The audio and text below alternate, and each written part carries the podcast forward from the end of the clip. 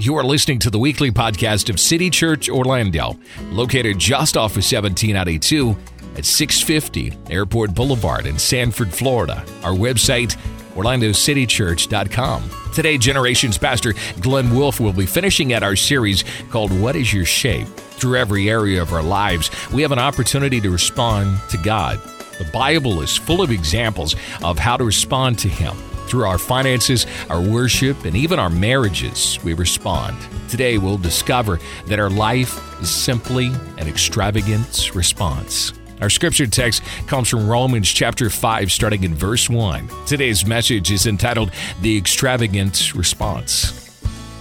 And uh, if you're there at Romans chapter 12, I'd like to welcome all of our first time guests. I know there were just a few. Can we give them just one more hand today?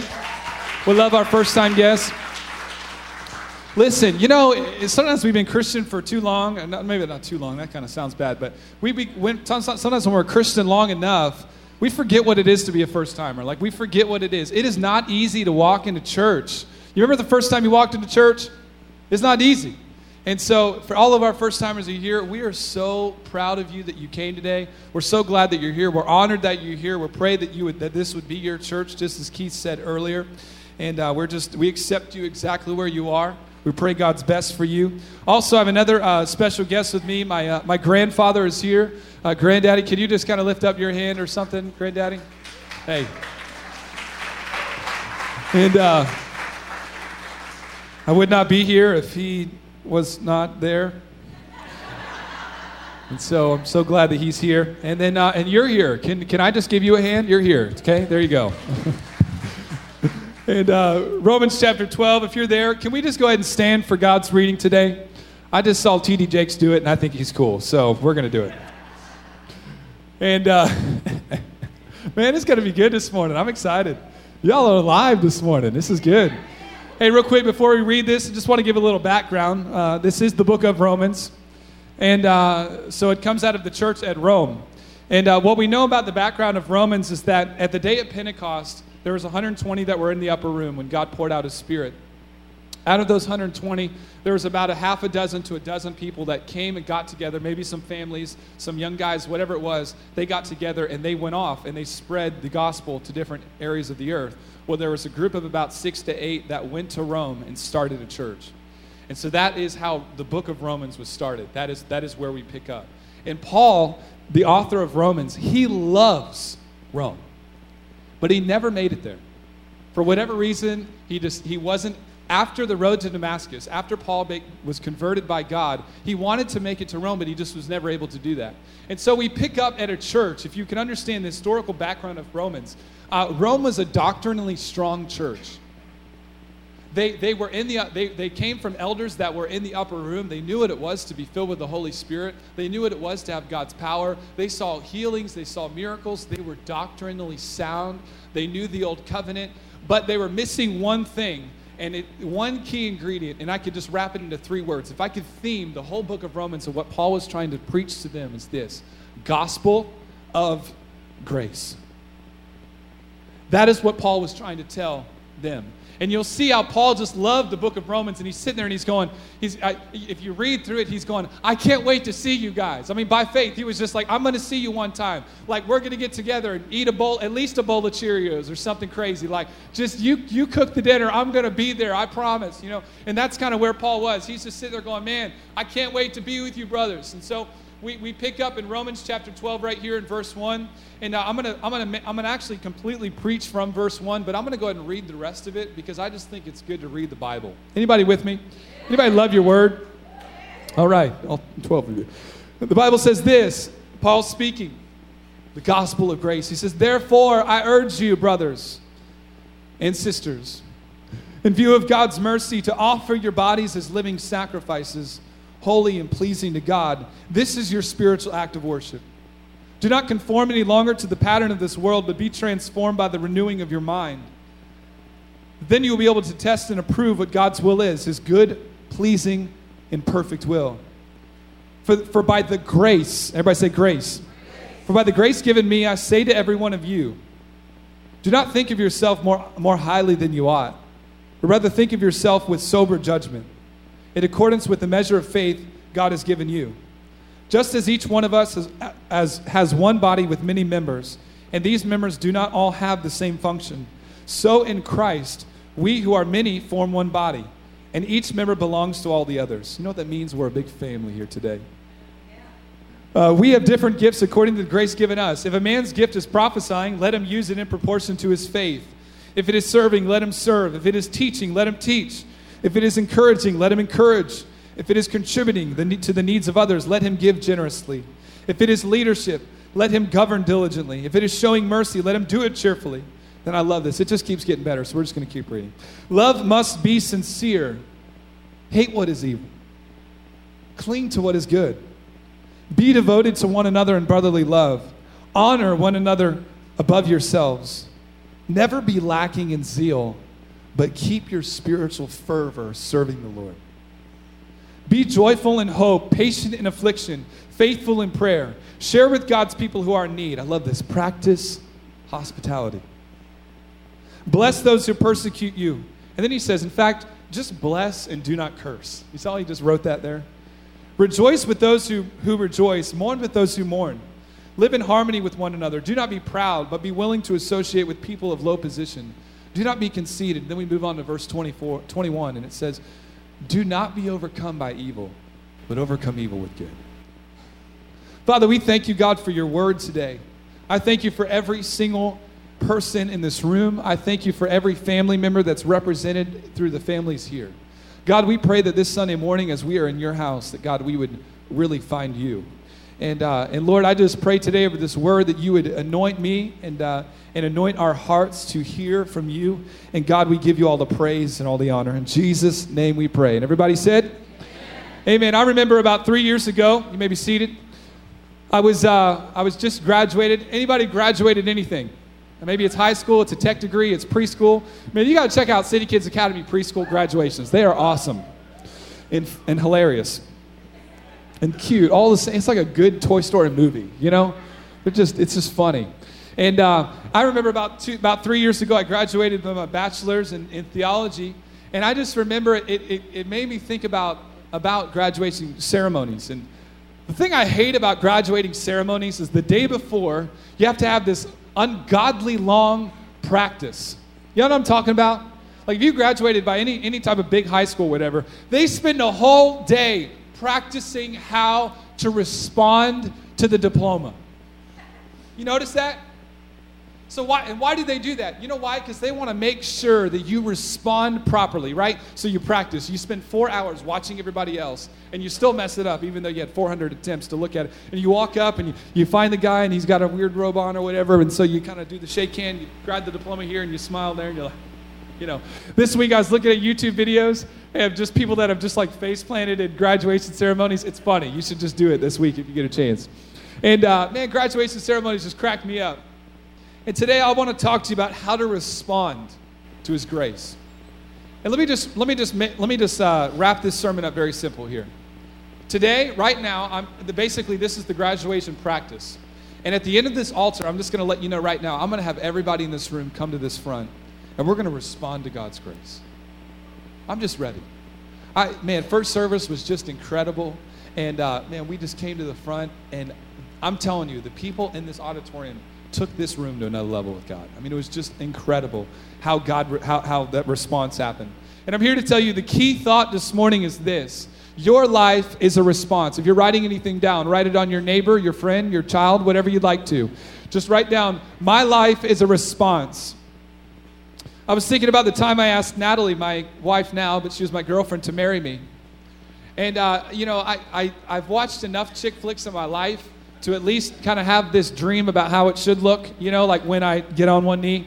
And so, but you know, the thing is, is that in the movies, they've always got like sweet music in the background. You know, it's just like, it's just pretty. It's just like, you know, it's like, I don't know, just. And so you think it's going to be like that, you know, it's just, baby, you know. You're my girl, you know, whatever. And so, you know, you think this, this whole thing, because you, cause you hear the chick flicks and they got that going on. And I couldn't, and I, technically, I guess I could have grabbed a keyboard or whatever. I could have just got my brother there.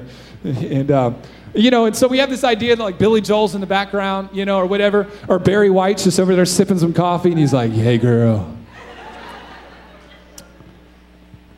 and, uh, and you know, and so I, and I remember I had this whole idea, and I had this whole like planned out thing. I was like, I'm gonna say this, and we had like I put rose petals everywhere, and we had like this little interest thing or whatever.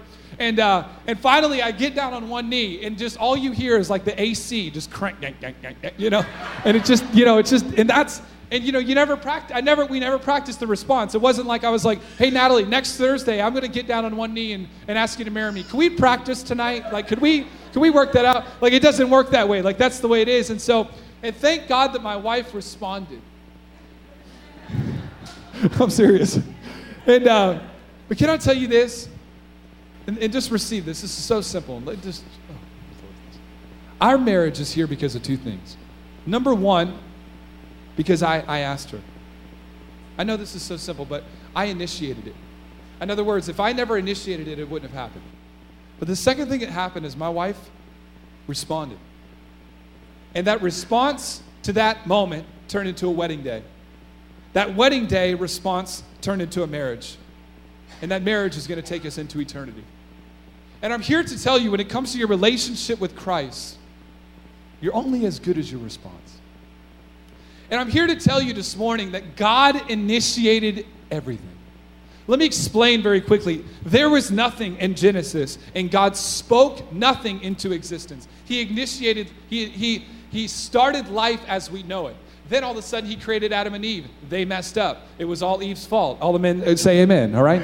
And, uh, and so Adam and Eve happened or whatever. And so, and then they sinned. And then, and then Sodom and Gomorrah, and there was wickedness. And what did God do? He responded by wiping the earth and having the ark and Noah's ark. And then, then God's people were, got back on the straight and narrow and they're doing better. And then all of a sudden, wickedness happens. And if I could sum the whole Old Testament up into basically what happens over and over again is God's people they fail, they get wicked, they, they have idolatry, they don't worship the King of Kings, they worship everything else, and then God responds by sending them a prophet or a judge. And then we find ourselves finally where God says, okay, this isn't working very well.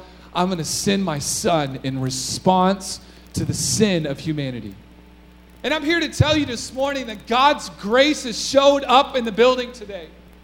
The fact that you are still living means God is not done with you. The fact that you are still living means God's grace has initiated, it started its engines, it's already in fourth or fifth gear, and it is coming straight for you this morning. How will you respond? And we find chapter 12 and Paul teaching us how to respond. And I'm here to tell you that the way that you respond dictates a lot of things. The way you respond to the cross and the gospel and Jesus Christ dictates whether you go to heaven and it dictates whether you go to hell. And even if you go to heaven, it'll dictate what type of treasures you have in heaven. It'll dictate what type of house you have. It will dictate certain rewards. Read it in your word. Our worship this morning was a response to God. In other words, you got to understand, God initiated this worship service before you ever showed up. Him dying on the cross, when God sent His Son and Jesus died on the cross for you, that was the moment that He initiated the worship that you just brought to Him tonight. And you know what I love about when you read His Word and you understand the power of response is this: is that this is what happens. God initiates the worship, and now we sit here in the third or fourth row, the fourth row right here. How you doing? Who's preaching right now? I don't even know what's going on. Okay, oh, me. Um, and uh, and so you, you, so you stand up, and so you know, and so you're about to you're about to start worshiping. You know what? At that moment, you respond to God on the cross, and you say, God, we worship you, Lord. We thank you, God, for the cross. Lord, I thank you, Lord. You haven't given up on me, Lord. I just want to spend time with you. I just want to love on you. And you know what the Bible says? The Bible says that He inhabits the praises of His people. The Bible says that His word is not void, which means this: the moment that we begin to respond to what He already started right? All of a sudden he inhabits the praises. All of a sudden his presence falls in the room.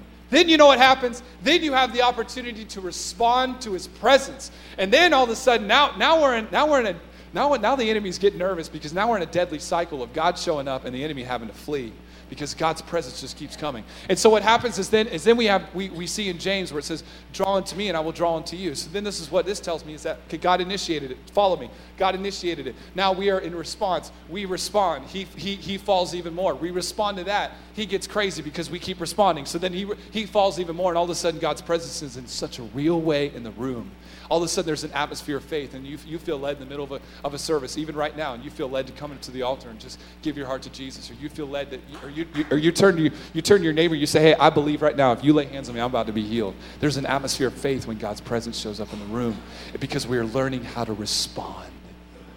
So we find in Romans chapter 12, verse 1, we find Paul being a good pastor and teaching this church about grace. You know, this Bible is a giant tool on how to respond. That's it. We look in the Old Testament, you say, what does the Old Testament have to do with me responding? Well, we get, we get to see illustrations and stories about people that responded correctly and people that responded incorrectly, and we can learn from their mistakes, and we can learn from what they did right. And then we see in the New Testament where God's grace, and He, and, and, and, and he, he fills the room, and Jesus Christ comes, and then we learn how to have a new covenant where, where the veil has been torn, and we don't have to go and kill a lamb just to get right with God. We can just build an altar right where we are. In fact, the Bible says that we are living sacrifices. In other words, we are continually an altar call walking, if I could put it that way. And so we find here in verse 1, Paul says this He says, I urge you. This urge comes from the Greek word meaning counsel, exhort, encouragement. Paul is pleading with the church of Romans, and he's saying this. He's saying, I urge you today. And can I just, can I exhort this? This is like the heart of a pastor. I urge every single person today to respond to God's grace. He says, I urge you. Then he says to go, then he goes on and he says this. He says, in view of God's mercy. What is he talking about there? Let me just take a second and let me let me explain Romans chapter Romans to you. When Paul wrote Romans in any of the writings, there was never chapters, right? Except maybe the book of Psalms. There were Psalms that were written. And technically, the book of Psalms is not a book. It's actually 150 Psalms, which are different books that all compile to be one book, but we just call it Psalms.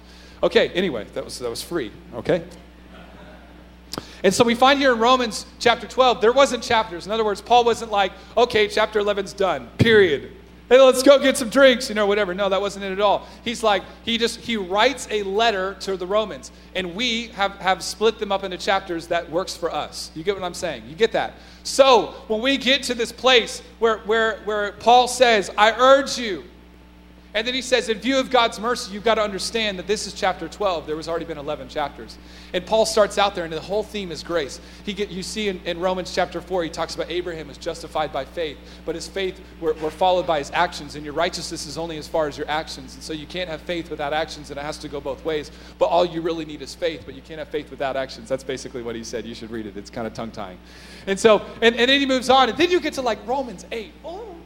Love Romans 8. Romans 8 talks about, it says, neither death nor height nor, nor principalities, nothing can shape us. Nothing can shake us from God's love. It's what he says in Romans chapter 8. He also says in Romans chapter 8 that if you're filled with the Spirit, with speaking in tongues, that at any point you can go to that prayer language and you can pray the will of the Father. And you know that if you have a heavenly language, you are always able to pray the will of God at any moment with that gift. And that's just incredible. And then he moves on, and then you see in chapter 9, 10, and 11, and he talks about, he talks about, um, talks about Israel and he talks about the old covenant. And then he, he works in the new covenant about how the old covenant was about law, but the new covenant is about grace. But Jesus did not come to abolish the law, but to fulfill the law. In other words, there is both there's law and there's grace. You, we're, we're getting that. And all of a sudden, he gets to a place where in Romans chapter 11, there's a doxology that he uses, and he says these words He says, Israel is going to come back to God.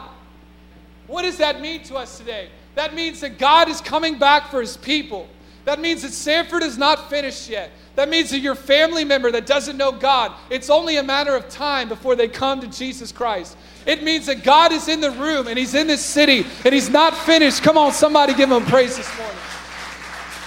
And so now we find ourselves in Romans chapter 12, verse 1. And now we got an idea of He's saying, guys, I urge you today. God's not done with this city. And in view of God's mercy, when we talk about God's mercy, we understand God's faithfulness. He sent his son. His son died on the cross so that you can have so that you can be saved, so that you can be set free, so that you can be set free from addiction. He says in view of God's extravagant grace, then he says this, same verse, verse 1. He says, "Present your bodies as living sacrifices, holy and pleasing to God." He says, I urge you, therefore, brothers, in view of God's mercy, to present your bodies as living sacrifice. What in the world does that mean? I have this shelf of life here. And Paul is teaching us where he says, present your bodies as living sacrifices. This is our response. The reason why I read all of chapter 12 right there for you is because did you not notice all of those things that were read about love one another and hope and keep your fervor and keep serving the Lord? That's, that's presenting yourself as a living sacrifice.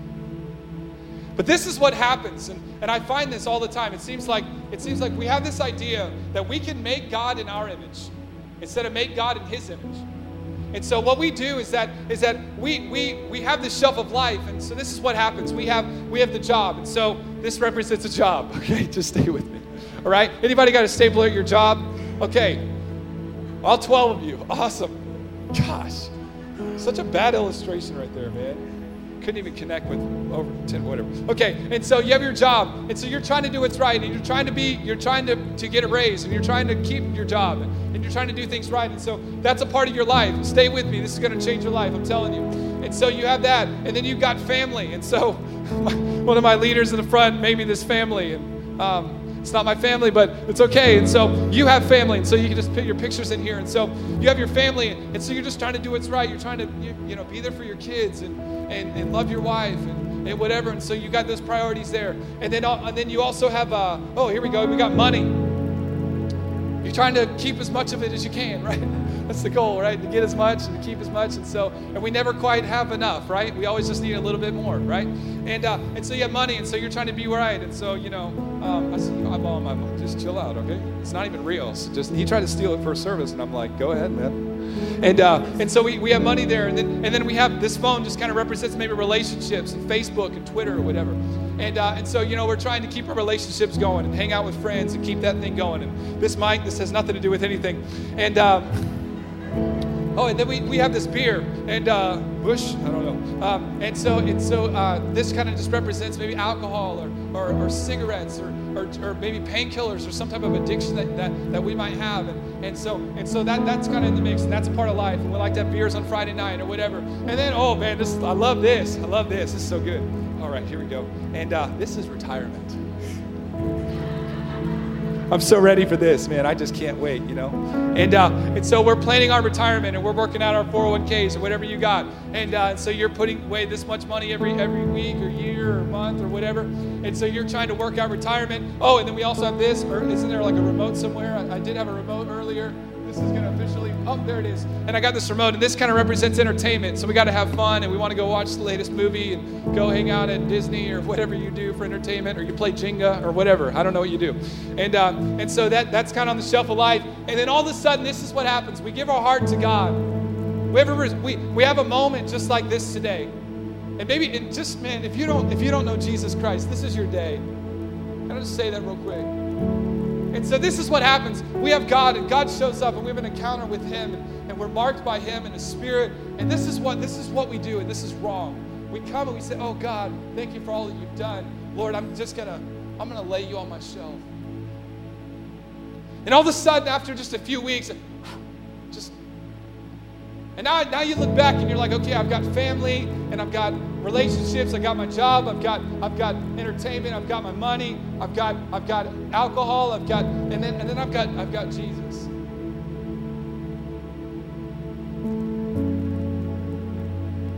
And I'm here to tell you today it's the wrong response. I'm here to tell you today Paul would be yelling at us if he was here today. How dare us not give him us? How dare us not give him worship? In other words, God is not, is not someone that we just add to our life. The Bible says in Colossians that when we give our heart to Jesus, the old is gone and the new has come. And you know what? You know what the right response is? Is okay. All right, God, I'm giving you everything. Lord, I'm presenting myself as a living sacrifice. Lord, uh, actually, let me just let me take this down real quick, God, and, and let me just kind of lay this here, and, and you, you, can, you can actually, you know what, God, it's yours. Like you're the sinner. I'm just going to put you here. This is your shelf, okay, Lord. I'm going to take everything else off, and then and now and now this is the right response. Okay, God, what do you want to do in my job? I lay this down to you today. You're the shelf, and I'm going to lay my job on you. And then we read his word and he says, Work as unto the Lord. Use your job as a ministry? And then, then we have we have family, and, and the Bible says, you know, now, now, now instead of just families separate, and families what we do on Friday and Saturday, and then kind of maybe if we want to go to church or whatever. No, no, no. God, you can have my family. Lord, what would you like to do in my marriage? You know what the Bible says in Ephesians 5? It says, Husbands, lay down your life for your wife. Just as Christ laid down his life for the church. But wives, it also says in the same chapter, it says, submit to your husbands, submit to your man of God. Respect him, honor him. And so we have that. Say this real quick. The Bible's very clear. If you're not married today, do not have sex, do not live together. Purify the marriage bed, keep it pure. The Bible says that in 1 Thessalonians. If you're married, if you're not married today, keep yourself pure.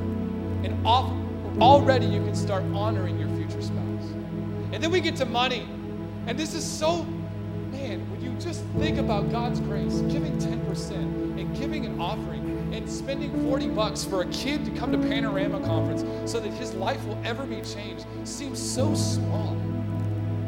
And we have this idea, and so so you, we take our money, and normally we want to keep that somewhere else. But no, no, but God's the shelf. And so what He says, He says just like what, what He said in Malachi, He says He only requires 10%. But here's the deal this is how you know whether you're law or whether you're grace. Because a lot of us can get frustrated and go, oh my goodness, I can't believe He requires 10%. But if you would understand that everything is God's, don't, don't forget in Genesis, there was nothing that He created.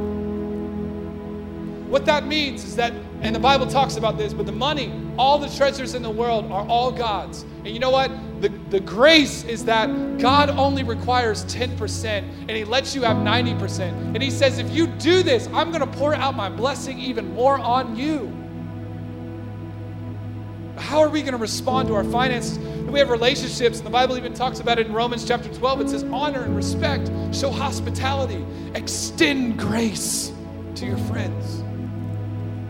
And the retirement, we have that, and that can go back on the shelf. And, and, and the Bible says in, in, Matthew, it says this it says, Seek ye first the kingdom of God, and all these things will be added unto you. I am not here to tell you not to not to plan for retirement. I'm not here to tell you not to have an IRA or not to have a Roth or whatever you're doing or 401k or whatever you got. You need to do all of that. But in the midst of all of that, we need to keep priorities first. And we need to say, God, I'm going to seek first your kingdom before I'm going to seek first anything else. God, that tithe check is going to go in that offering bucket before anything else is because this is my extravagant response. Because God, you are not just something I put on my shelf.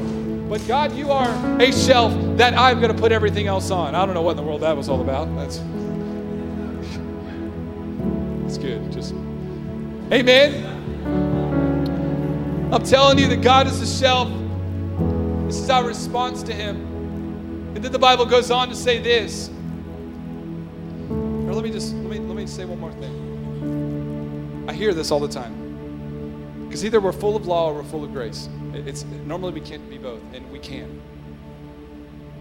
Well, brother preacher, I can't tithe this week because you don't know what I'm going through. But God's grace. Thank you, Jesus. No. We're wrong. Can I explain to you very quickly how grace works? Grace is extended to those that respond. You know what, you know what I'm challenging you to do today? Just respond in every one of these areas. I'm not telling you to, to completely have a 180 complete life change, and if you can, that's awesome. Some of you, your money is so tied up that it's hard and you want to give, but you just haven't been able to do it. You know what? You need to make a decision today. I have these tithes and offerings up here, up here just as buckets. And when we come to the end, if you even want to respond today and just say, you know what, God, I'm going to respond with an extravagant response, and I'm going to declare today by faith, I'm going to start tithing, I'm going to start giving, I'm going to be blessed. I want to seek ye first the kingdom of God, and all these things will be added unto me. But I hear this, man. Oh, it's just God's grace. Do not abuse God's grace. You know, you know how you can know? You know the Bible talks about Pharaoh. And Pharaoh had 10 plagues. You know how you can tell whether you're law or grace? Because it seems like we can't be both. When you look at that story, do you see God's wrath coming upon Pharaoh? What I see is God's grace, giving him 10 opportunities to respond. We have this idea, and then, and then on the flip side, we, we get too law driven and so we can't see God's grace. But on the flip side, we can be so grace driven that we forget the law. And you know what? And, this, the grace people say this. They're like, man, thank God for God's grace. Uh, you know, I can't tithe right now. Thank God that He will never get angry. Thank God that He will never do that. Thank God that He will never be a judger. Thank God for His grace. You know what the Bible says in James? First of all, that's completely unbiblical. The Bible does not say anywhere that God does not, will, will never get angry. You know what the Bible says? It says he's slow to anger. That means he will anger, but there is grace in the midst. And then we find ourselves in this last portion of verse 1. I know you're with me today. And he says these words He says, This is your reasonable service. I urge you today, City Church, 10 o'clock service, in view of God's mercies, present your bodies as living sacrifice, holy and pleasing to God. This is your reasonable act of service. Let me tell you in Glenn language this is the least we can do.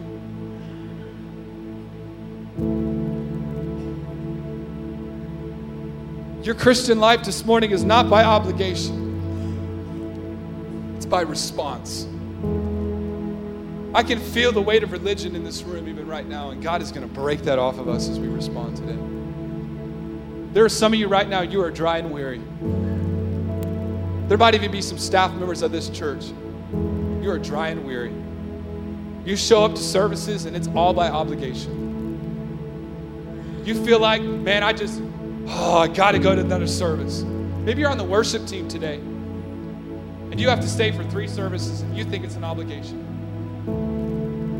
That's the wrong response.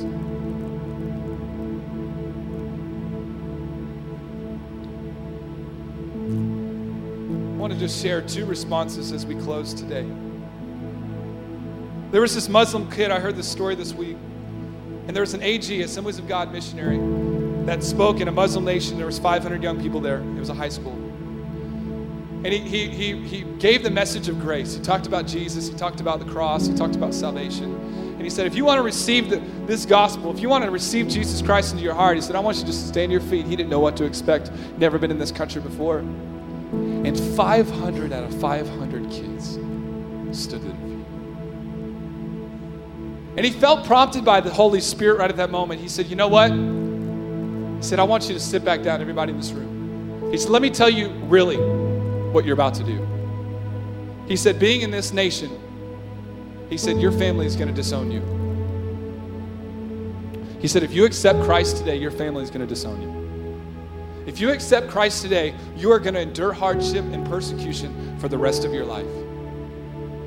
He said, Now, understanding that, how many of you want to stand to your feet and accept this Christ? And 400 kids stood back. From the front to the back, kids were just crying. There was a young, young man in the front. He couldn't have been taller than five feet, probably 120 pounds. And he raised his hand, and normally the speaker would never answer to anybody, but it just felt led to. And so this young man was at the front. He said, he said, Sir, so I have a question. So, so you're telling me that if I accept this Jesus Christ into my life, that, that I'm gonna that I'm gonna go uh, that I'm gonna be persecuted?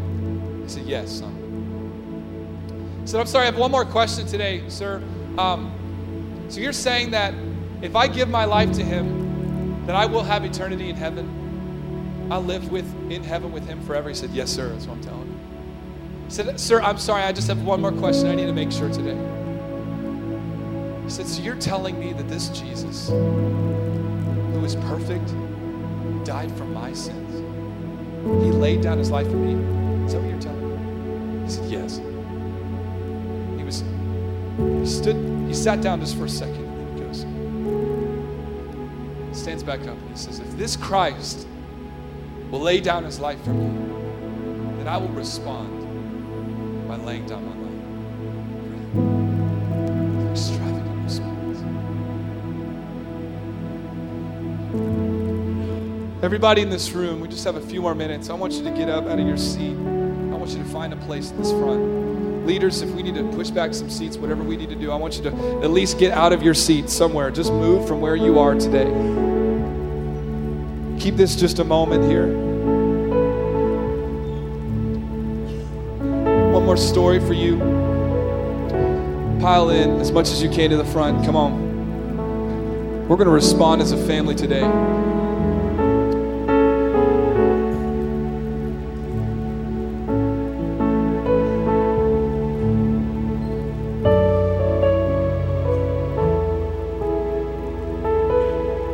I ask you today, where are you at? With your shelf of life, how have you responded up until this moment? And then I, I, I, was thinking about this and I heard the story this week and I just had to share it. Matthew chapter 26. There's this woman that had an extravagant response to the gospel. The Bible says this while Jesus was hanging out in Bethany at a home of a man named Simon the leper. A woman came to him with an alabaster jar of very expensive perfume. It's said that this alabaster jar is worth about a year's salary. It's basically like a retirement plan for her. And she, she began to pour it on his head as he was reclining at that table. And when the disciples saw this, they were indignant and they said, Why this waste? Who is this woman walking in here like this?